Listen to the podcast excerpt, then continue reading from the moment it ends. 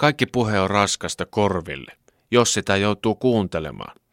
Radiojuontajan puhe on sitä, jos sitä tulee kompressoituna pakkosyötöllä vaikka linja-autossa, melkein kuuron kuljettajan valitsemana. Jos omat lihat on silloin kiilattu kuin nippusiteillä onnellisen bussin nahkapenkkien ja vihaisen isoäidin permudan kolmio. Siinä kolmiossa minuus on sulanut jo aikaa sitten alushousun saumoihin ja oma ääni, jolla pyytää vaikka paradiota pienemmälle, feidautunut kokonaan kuulumasta. Opettajan puhe on raastavaa, kun sitä kuuntelee vanhempainillassa. Jokainen lause on kuin uusi Vilma-merkintä, isin huonon oman tunnon keräilykansioon. Ketkä leipovat mokkapaloja? Huumeet ovat kaikkialla. Ja juuri kun on heijaamassa persettää ylös pulpetista, joku vanhemmista haluaa aloittaa keskustelun uuden OPSin mukaisista arvosteluperusteista. Kiinteistönvälittäjän puhetta jaksaa kuunnella kaksi minuuttia. Operaattorin asiakaspalvelijaa kasvotusten puoli minuuttia puhelimessa yhdeksän sekuntia. Anopin puhetta pystyy kuuntelemaan vuorokauden aikana neljän minuutin tasajaksoissa viisi kertaa. Näistä neljä viimeistä tosin on niin sanottua passiivista tai näytönsäästä ja kuuntelua, josta ei pystyisi luomaan paperille mitään merkintöjä, jos pistokoe tulisi. Työpaikan palaverissa puheen kuuntelu diverkoituu, eli hajaantuu kryptisiksi pätkiksi tai sanoiksi sieltä täältä. Vartin jälkeen muistaa vain sanat eilisestä, tiimi, jomppe, tessi ja iso kakka. Mutta nyt on vaalit, ja politiikkaa on perinteisesti tehty puhumalla. Onkohan tässä ongelma ihmisten ja ehdokkaiden välillä? Haastattelin juuri tutkija, joka teki kirjan poliitikkojen – retoriikasta. Hän tutki isojen nimien puheita pääministeriä ja presidenttiä myöten. Paljon paljastui, ja tutkija jaksoi hyvin kuunnella puheet, tosin työajalla ja kuukausipalkkaa nauttia.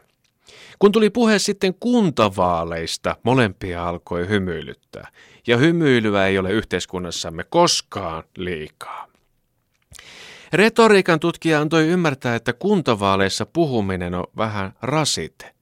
Ehdokas valitaan tuttuuden ja olemuksen perusteella. Grillimakkara on paras argumentti. Tässä on ero muihin vaaleihin. Ja kun kuntavaalit ovat fyysisesti ja ehdokkailtaan lähimpänä meitä kansalaisia, niin ehkä ne ovat myös asetelmaltaan jotenkin rehellisimmät. Jos olet ehdolla vaaleissa, älä puhu mitään. Kehon kieli ja grillimakkara eivät valehtele. Tai no, ma- makkarassa tosin voi olla vaikka mätää lihaa seassa, mutta kehon kieli on ainakin kantajansa oma. Olen tehnyt ihmiskokeita, mennyt eri puolueiden puolijoukkuetelttoihin ja puhallellut kahviin. Ihmiset ovat olleet ihmisiä. Mutta kun puhe on alkanut, tunnelma on muuttunut.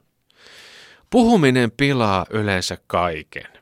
Tämä pitäisi opettaa parisuudekursseillakin ensimmäisenä, varsinkin jos ihminen on poterossa, aatteen tai oppaiden aivopesemä ja tuuhea agenda purkautumassa ulos paineella heti hein perässä. Tutkijakin sanoi, että tuttuus ja makkara riittää. Kyllä ihmisen olemus, uskottavuus ja luotettavuus välittyvät ilman sanoja, varsinkin kuntavaaleissa. Yläselän asento, käsien hitaat liikeradat ja katseen lämpötila merkitsevät. Sekin auttaa, jos muistaa Anteron metkut työuran aikana ja pilkkimenestyksen, puhumattakaan ikimuistoisesta kesäteatteriroolista karhupuvussa kesällä 81. Vertaisin maailmaa uimahallin yleiseen saunaan. Kyllä sen aistii, vaikka kankut eivät kättelisikään, Istuuko vieressä hyvä vai paha ihminen? Kaikki ovat hiljaa, silmiin katsotaan anovasti ja nopeasti, jos löylyvesi loppuu. Auttaako siinä, jos alkaa paukuttamaan teesejä, puhumaan? Auttaako?